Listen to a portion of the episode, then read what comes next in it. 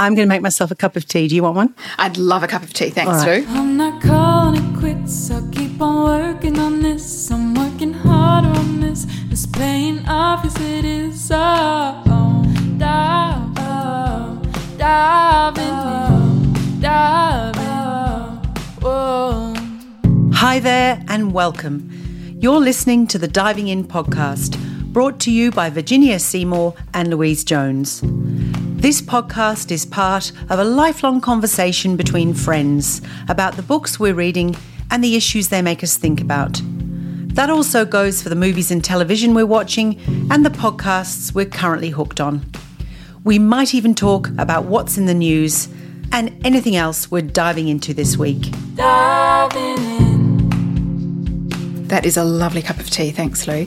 So tell me about New York. Well, it was a pretty exciting time to be in New York. I've got so much to talk about. I think, as you posted on our Insta page, September and October is the time that um, a lot of new books get released. So I spent quite a lot of time in New York bookshops. And Oprah's new book was announced. A huge amount of hype about that. The Water Dancer by Tanasi Hasi. I'm sorry, I do not know what happened there. No disrespect whatsoever to the author, I'm just jet lagged. Oprah's book club pick is The Water Dancer by Ta-Nehisi Coates. Uh, and of course, there's been a huge amount of fuss about that online. I also bought a lot of newspapers home. And what I love about foreign newspapers, um, Virginia, is not so much the headline stories, because they're often on the front of every newspaper in the world, but it's all the sort of smaller stories on the internal pages and the advertisements. And I think they sometimes give you a real insight into a place. And they're so much better than what we have here in Yes, I'm afraid Perth. they are. I'm afraid they are. I also got to see the new stage production on Broadway of Harper Lee's To Kill a Mockingbird, oh. which has been written by Aaron Sorkin, no less, starring Jeff Daniels as Atticus Finch. And I sort of by no means want to detract from Daniels' performance because he was fabulous. But the star of the show was the actress who plays Scout, Celia Keenan Bolger. And she has won a Tony Award, um, and she sort of took the new uh, role as narrator to a completely new level. So was, that was fabulous. And it was the 74th session of the United Nations General Assembly while we were there as well, which meant that the city was in complete traffic gridlock, particularly in Midtown. And I'm look, I'm sure that security is pretty high in New York anyway, but it was complete overload. There were police, Secret Service, foreign security services, FBI, People with those little wires in their ear. in plain sight everywhere. There were roadblocks everywhere, and you'd be walking on the pavement, and there was clearly somebody who was important who I did not recognise, surrounded by 15 security personnel, and so you'd literally be pushed off the pavement as they walked past. wow. So it's lucky that we walked everywhere or took the subway because the city was at a standstill. For every General Assembly, the introductory session is called the General Debate, and every country gets 15 minutes to speak, and they raise the issues that I guess that are important to them. Uh, and it takes about five days to hear from everyone. There's a morning session, there's an afternoon session. And the order they speak in is determined by a number of factors. So their seniority of the person attending. So if you only send a foreign minister, that person's not going to get to speak as early as, for example, if you send the prime minister. Also, there's a bit of geographical balance that's thrown into the mix, and also their own preference for where they want to speak. But the funny thing is, since 1955, Brazil has always spoken first. And apparently that's because in the early founding years, nobody wanted to speak first. How fascinating. So Brazil said, Oh, we'll speak. And so from now on, I love that. they are allowed to speak first. I, I just thought that was a fantastic Yeah. tidbit. And America always speaks second because they are the host country and clearly pay for a lot of the United Nations. However, when the president is late, as he has been for the last two years, not this year, but the last two years, he's been late, and then he gets relegated. They just keep going regardless. well, they would have to to get through everyone, I imagine. And each leader has a theme. So this year, Boris spoke about technology. Jacinda Ardern, who actually spoke on the first day, clearly elevated, I think, because of recent events in Christchurch. She spoke about terrorism, not surprisingly. And ScoMo, um, Scott Morrison, spoke about Australia's efforts in relation to climate change. And I thought that was quite interesting because at the same time of the General Assembly this week, there was also the UN Climate Action Summit and the Youth Climate Action Summit. So Greta Thunberg was there, and, and she, of course, made a very impassioned and critical speech at the UN. But Australia wasn't invited to speak because we're viewed as having such a poor record on climate issues, environmental issues. So we weren't invited to speak at the Climate Action Summit. And in fact, ScoMo got out of town. He went off to Chicago and, and wasn't in New York for that period of time. So he chose to speak about Australia's efforts in relation to climate change when he was given his 15 minutes. To try and lift our rating a yeah. I think maybe that was the thinking. And of course, while we were there, the impeachment scandal with the Ukrainian president broke as well. So basically, this just added to the general mayhem that was happening in New York. It was also the New York Film Festival. So it was a huge week to be in New York. But one of my favourite things about visiting New York is the architecture and the buildings. And on previous visits, I always thought that the sort of Manhattan skyline was a great balance of old and new buildings. And even where the older buildings were being towered over by new modern skyscrapers, there was they sort of still held their own. They still sort of dominated because they're so iconic and they still had this sort of real presence. But I think that's beginning to change a little bit. I just get the sense there are so many new modern towers being built that the older buildings are losing a little bit of their dominance. Um, but I'll put a lot of photographs on our Insta page of some of the buildings and some of my favourite buildings. But possibly my favourite building of all is the New York Public Library. And that's a very grand building which was finished in 1902 and it's in the Beaux Arts style. I don't know a lot about the Beaux Arts style other than that it's a very formal, symmetrical kind of style with lots of decorative balustrades and balconies. Other sort of notable Beaux Arts buildings in New York would be the Grand Central Station and also the facade of the Metropolitan Museum of Art. They're known as Beaux Arts buildings. And the library sits in the middle of Manhattan in Midtown, and it's it is a very grand and decorative building. And most visitors tend to head up straight to the third floor, which is where the Rose Reading Room is, and it's a huge room. I think it's virtually two blocks. That's how big it is, and it's got these towering ceilings. But what's lovely is that it's actually filled with people working and studying and researching. It's not for show. There's rows and rows of desks with beautiful lamps, and people are actually working there. I've seen photos of it. I'd love to go. Yeah, no, really, really beautiful. And what I discovered when I was there, I hadn't realised this. The library sits next to Bryant Park. You know, there's a lovely outdoor reading room there with racks of books and lots of seating areas. And I believe in summer they have a real program of speakers and things. But underneath the park, this is the bit I didn't know, is where all the books are stored for the library. There's actually two floors of storage beneath Bryant Park, and it has a capacity of over, I think something like 4 million items that they can fit underneath this park. And they have abandoned the Dewey system of cataloguing, and they now store books not according to subject matter, which I think is extraordinary. They store them according to size. And they found by doing that, by putting all the little books together and all the big books together, it's created a huge amount more space and they've put this new little railway system in place. So if you were in the Rose Reading Room, Virginia, and you wanted, there was a book you'd seen on the computer and you wanted to request it, you'd go up to the librarian, you'd give them the notation. They would then send that through to the staff members who are underground and they would go and take it off the shelf and they'd put it in a little red railway cart which is sort of the size of a giant grocery box. wonderful. And it comes on 100 metres worth of railway track up to the third floor. But how do they know to find it? Do they go, oh, it's a small book? Well, well Go to they, they obviously have a numbering system. They obviously have a numbering system, so they know where the books are according to the numbering system. But so they write beside it, uh, very small, small, regular, extra, ginormous? Go to the ginormous section, and It's, it's an art book. It's in the ginormous. well, obviously the books are still numbered, so I'm sure the numbering tells them where to go. But in terms of where that book actually is when you find it, it happens to be with other books of similar size. Anyway, I just want to mention I wonder if they have a petite section extra, for extra small. novellas. Anyway, I thought this was interesting. Mm. Anyway, there's two other buildings I was just going to mention. They're more modern buildings. And the first is the Frank Gehry Tower, which is in lower Manhattan. And that was completed in 2011. And at the time, it was the tallest residential tower in the Western Hemisphere at 76 stories.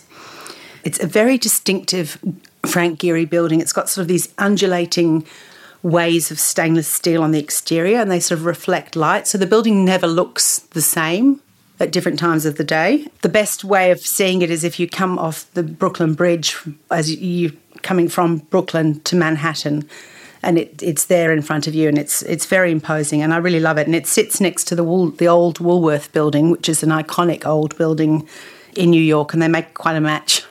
And then the second building I was going to mention is the Freedom Tower, which was completed in 2014, and that's now known as One World Trade Center. And it's the main building of the rebuilding of the World Trade Center complex. And it is now the tallest building in the United States, and it's the tallest building in the Western Hemisphere and the seventh tallest building in the world. And it's just absolutely beautiful. It's covered in pieces of prismatic glass and then it's made up of eight isosceles triangles which join in a square at the top and it's absolutely beautiful. It's been described as a kaleidoscope. And whenever you're in the lower part of manhattan you can always orientate yourself by wherever you see the spire. It's I really beautiful that. yeah really beautiful building. So i think it's a good time for me to mention a new book with the simple title built which has been published in western australia by fremantle press and this book is been written by two young Perth architects, Tom McKendrick and Elliot Langdon. And it's a collection and a celebration of iconic examples of architecture in Perth, Fremantle, and surrounding suburbs. It's a small book, it's really sort of accessible in your hands, and it's not like a, a big, heavy coffee table book on architecture. And it features about 50 buildings. And I've heard these two architects talk, and I think one of the challenges for them was, in fact, deciding which 50 buildings in Perth that they would include in the book. And, and they had disagreements over a couple of the inclusions, I believe. Many of the selection in the book won't be a surprise. Obviously, the Supreme Court's in there, and the old Treasury buildings, and Winthrop Hall at UWA. And our own Beaux Arts postal building in Murray Street is also included. Council House is in there, which, you know, there's obviously been some controversy over that building. I, for one, am very glad they never pulled yeah, it down. Yeah. And there's Yagan Square and the new stadium. But what, what makes the book really interesting, I think, apart from the distinctive illustrations, is the fact that they've really done their research and they've included information and facts in there about the buildings that you wouldn't ordinarily know about. So some of the sort of behind the scenes kind of information about the history of the buildings and the owners and the architects and there's also some very distinctive private residential houses and apartments that have been included in the selection, and, and they make really interesting reading.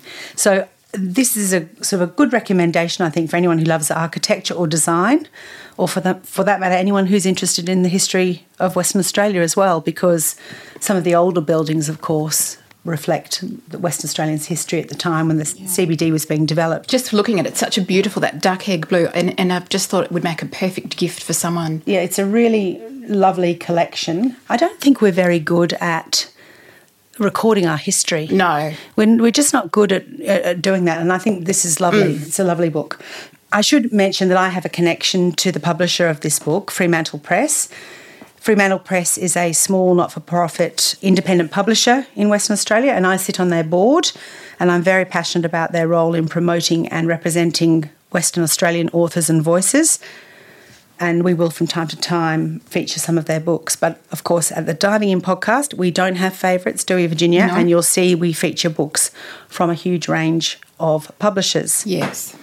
now my voice is going, and we've uh, we've been reading some American novels, Virginia. I think I need to stop talking and let you have a chat. Okay, well, Lou, as you were away in America, I thought I would read books set in America in solidarity with you. So, the first book that I read was Inland by Téa Obreht, and it's got it's a beautiful sort of purpley yellowy cover and which it, you realize when you're reading it represents a beautiful sunset in the middle of america. It was sent to me at my request by hachette australia.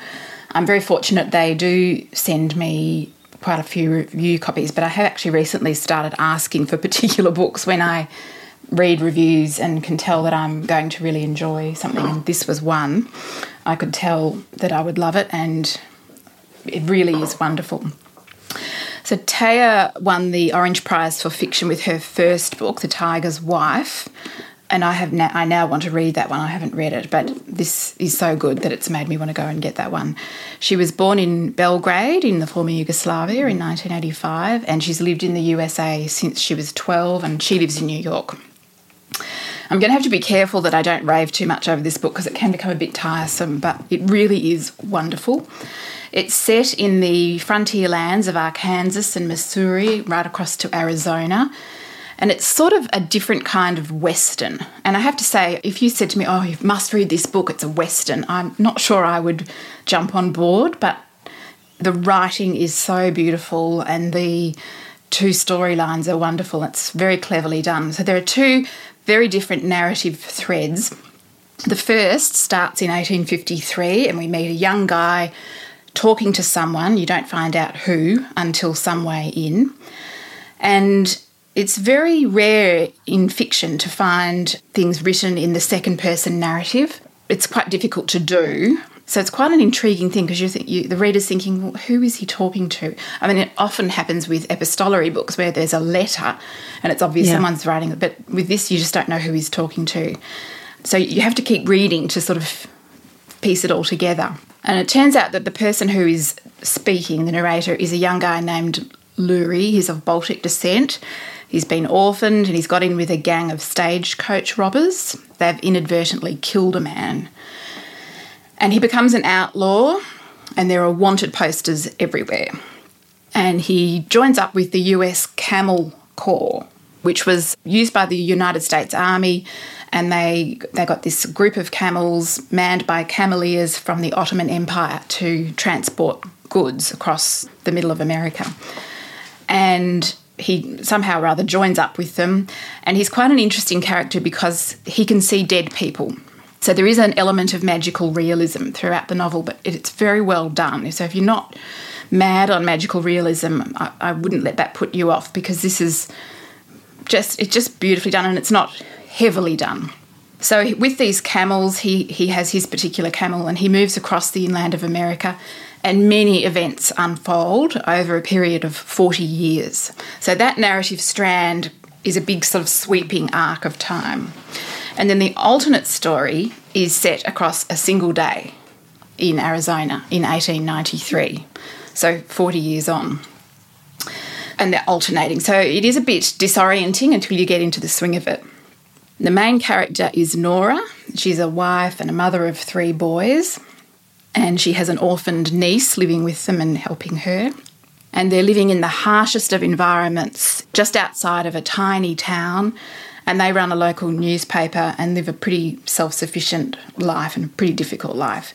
She's sort of a hardy frontiers woman. You can just imagine her. She's dealing with drought and she's thirsty all the time. So her part only there's only about I don't know five or six segments that are with Nora, and in every one her thirst is getting worse. So it makes you feel thirsty. Yes. uh, reading the book because their water tank has run out or it's nearly run out, and she is leaving it there.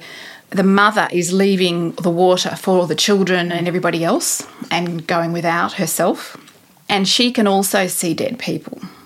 And in particular, she can see a daughter that she had who died.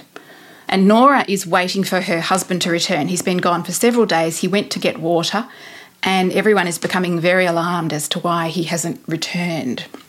And the writing is just wonderful. She- Uh, Téa created the most vividly imagined story. It's really unlike anything I've ever read, and it, the closest that I think I can come to comparing it with anything is The Luminaries by Eleanor Catton, which is a another frontier story mm. set in the New Zealand goldfields, and that's got incredible twists and turns and characters and. There's gold that's here, and then it's sewn into the dresses, and then it turns up elsewhere. It's and very complicated and twisty and turny and clever. And Inland is a bit like that. They're completely different stories, but the intricacy and the beautiful writing and the frontier element are quite, similar. The stories do sort of intersect, but I won't go into that because that's part of the charm of the book and it certainly would be a spoiler. It has some really brilliant twists, and I really want to discuss it with someone else who's read it. Um, and I think it should win all the prizes. The second one that I read is called The Other Americans by Leila Lalami. And I bought this in London because I've been wanting to read her other book, The Moors Account, Yeah. for ages. And that was nominated for a Pulitzer and for the Man Booker. So I thought she's probably a pretty good writer. And I really enjoyed this. She was born in Morocco, she studied in the UK, and then she moved to America. This book's set in 21st century California, so quite a different time period from inland. And it opens with a hit and run accident in which a Moroccan American man who runs a restaurant is killed. And there are no witnesses to the accident, or so it hmm. seems.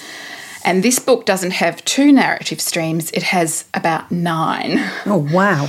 I think there are nine people who tell their version of events, or the narrative is driven forward through these nine different characters who are connected to the hit and run. And they each tell their story chapter by chapter. So some are family members, there's a police investigator, there's the guy in the neighbouring business. Next door to the restaurant, uh, there's a bowling alley. So there's the guy who runs the bowling alley, and that and he had had an argument with the man who got killed in the hit and run about parking lots. So the threads of the story are sort of held together by the progression of the police investigation, and there are secrets uncovered. There's a question of was it an accident or was it murder? And are you being propelled forward yes, by the. yes. So, so it's got a good forward momentum. You, even though secrets are uncovered early, and you think, oh, well, that's not the twist, it still keeps the story mm. going. Sometimes, you, if something's revealed too early, you think, oh, well, Yeah, I don't exactly. need to keep reading. But this was really good. And there's an old school friend of the daughter of the deceased man, and he comes back into her life. And he and his friend are both army veterans from Iraq, and they're really struggling with their mental health as a result of being in Iraq. So it's a very clever evocation of what it's like to be in the army and having been in a war And then returning and to. returning. And the man who died and his wife had left Morocco and have experienced a The different trauma, type of yeah. yes. So oh, I want to read this it- now. It's very. Mm. well done, and it's not shoved down your throat. It's very delicate. It's um, not not didactic at all.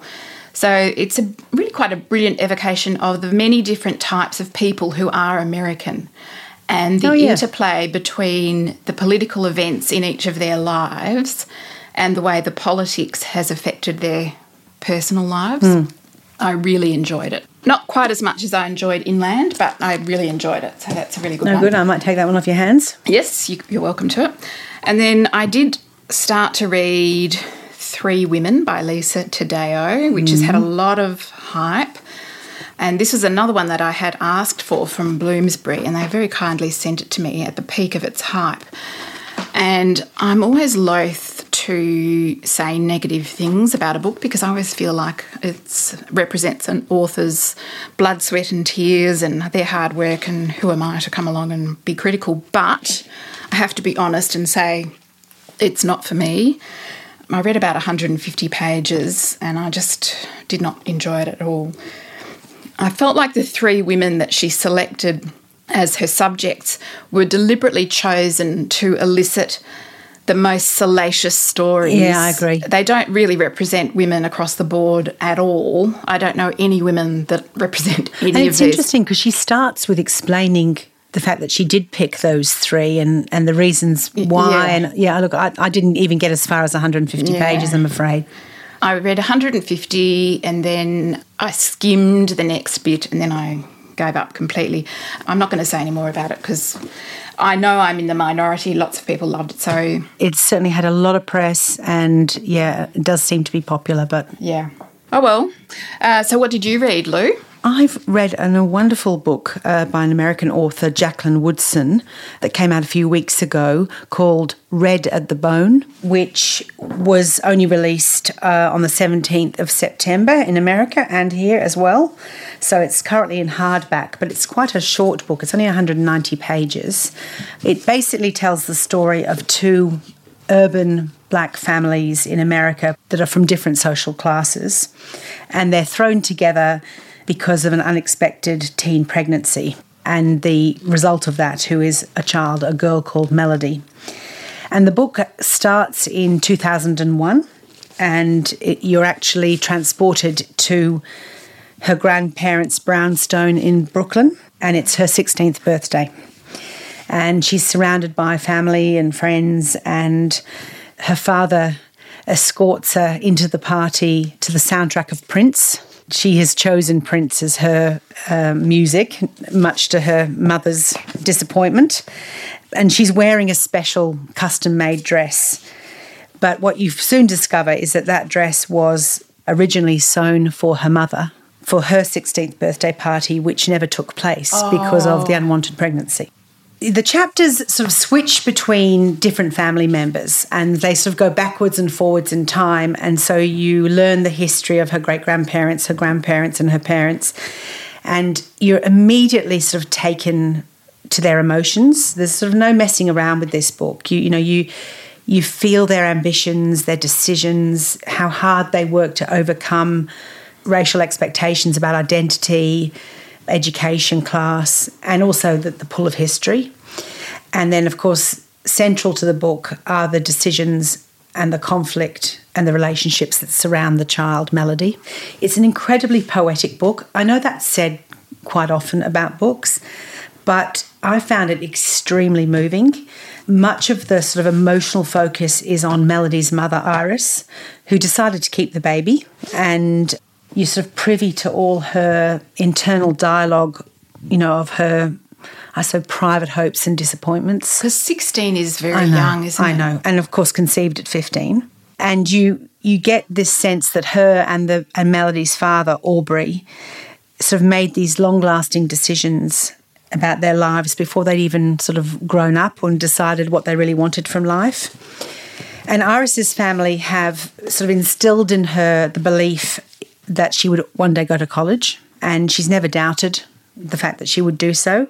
So, obviously, having a, a child at 16 wasn't part of that plan. And she wants so much more from life than being a mother.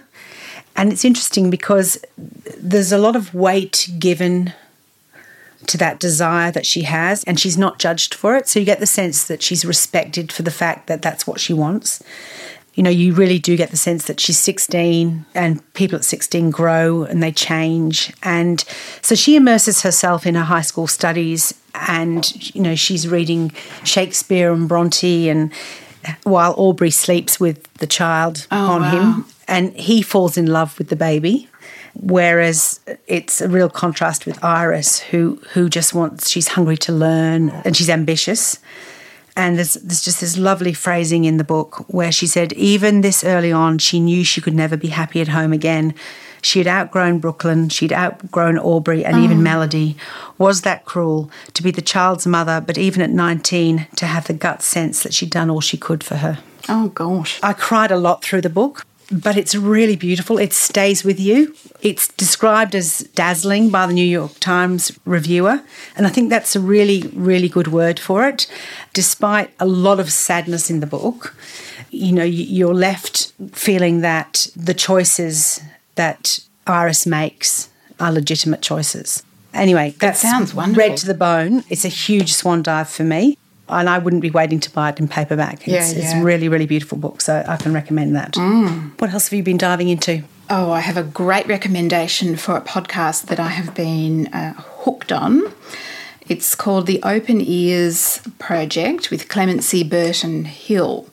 And it's presented by the WNYC Studios, which oh, I Oh, yeah. assume is a radio station. And Clemency is a British broadcaster, and she has a book that I've been wanting to get for ages called Year of Wonder Classical Music for Every Day. It has a piece of music, I presume 365 pieces of music, and then you can download the music from Apple Music. There's some connection. And I've just not got around to it. But she's now got this podcast, which is 30 days of beautiful music. And each day, a guest talks about what that piece means to them. And they're very moving stories. So each episode is only about six minutes, eight minutes, Oh, maybe 10 at the most, Yeah. because they only play one movement from each composition. So that it starts off with the person talking about the piece of music with that piece in the mm. background, but you can't focus on it. Then when they've finished speaking, she plays that whole movement. And this podcast is especially great for people, I think, who know nothing about classical music, but who would like to discover all the really best pieces. Yes. It's completely sublime, and I urge you to tune in and give it a try. The first guest took me by surprise. It's Alec Baldwin Oh, really? and he chose the most wonderful music. It's a piece that I recognised from the Oneiden Line TV Oh, series. yes. And it's fantastic listening to him speak. And my favourite has been Day 15. So far, that's been my favourite, which is Steve Reich. Reich's, I think he pronounced it, Steve Reich's music for 18 musicians, which is, I've listened to it several times. And, and the guy speaking about it is a musician in the army and he talks about the effect it had on him at a particular time in his life and I was just Mm. glued to it. It's the most gorgeous thing and every day it just pops up on your podcasting and it's a quick And lovely to have that oh, yeah, snapshot of is yeah, yeah, fantastic. very uplifting too. Very uplifting, beautiful. The other thing I've been glued to is the true crime Netflix Mm. show, Unbelievable, which our friend Caro, who's a fellow murderino, recommended. So all of us have been reading it, and oh my goodness, it's fantastic. So it's a dramatisation of an Mm. investigation into a serial rapist. And Toni Collette is one detective, and Merritt Wever or Mm. Yes. Wever is the Yeah, other. Wever, and yes. they are so great. They are, They're aren't they? Really great actresses together. Um, and so I was completely hooked on all eight episodes. I've even bought the book.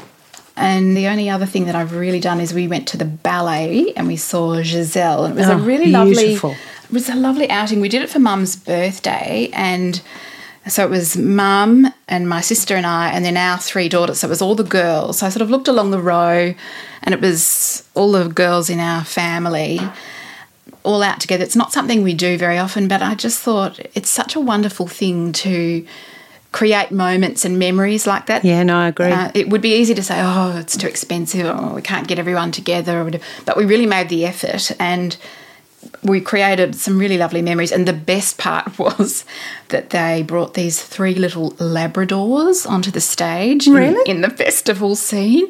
So I knew that was coming because I'd read the notes and they were called something like Chloe, Ivy, and Misty or something. But I, and I, but I didn't know what breed of dog No. they were.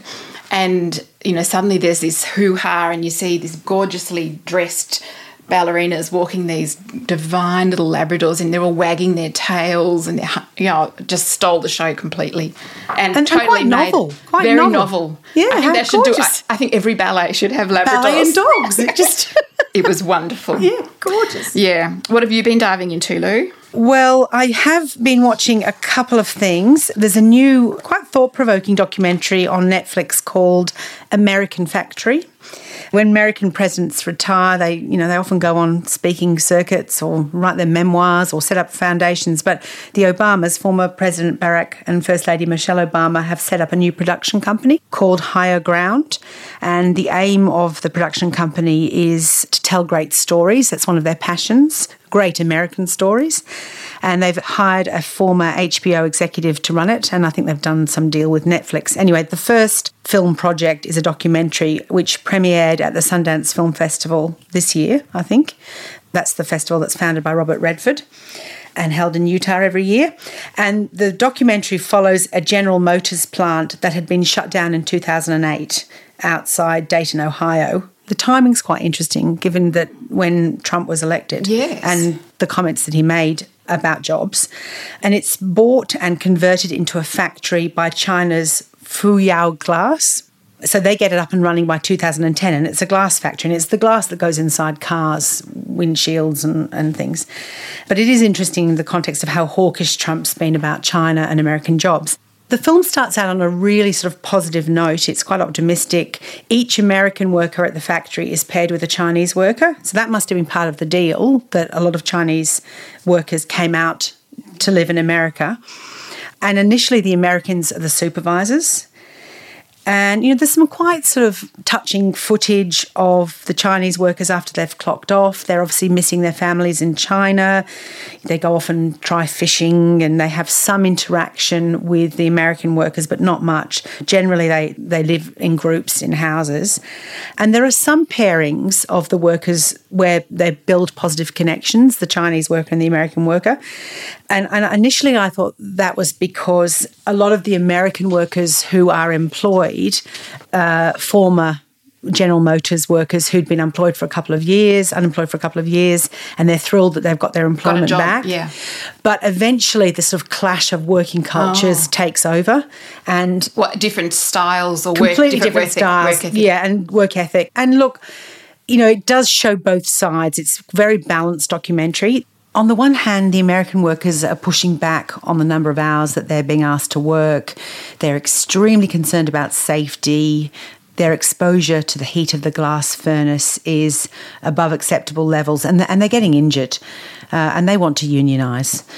And of course, this is an anathema to the Chinese workers and, of course, to their bosses because they'll do whatever is asked of them. Um, they sort of have this unflinching loyalty to Fuyao, almost as if it's their family. And of course, the two perspectives uh, are bound to clash. It's, it's fascinating, and I would urge you to see it. There's also a very short 15 minute film on Netflix, which is a conversation with the Obamas about their new production company and about this documentary. We really enjoyed today's episode, and we hope you have too. You'll find a list of the books we've reviewed and anything else we've talked about today in the show notes. You'll also find some of the books featured on our Instagram page at diving underscore in underscore podcast. If you would like to share with us any books you've been diving into, we'd love to hear from you. Please email us at hello at divingin.com.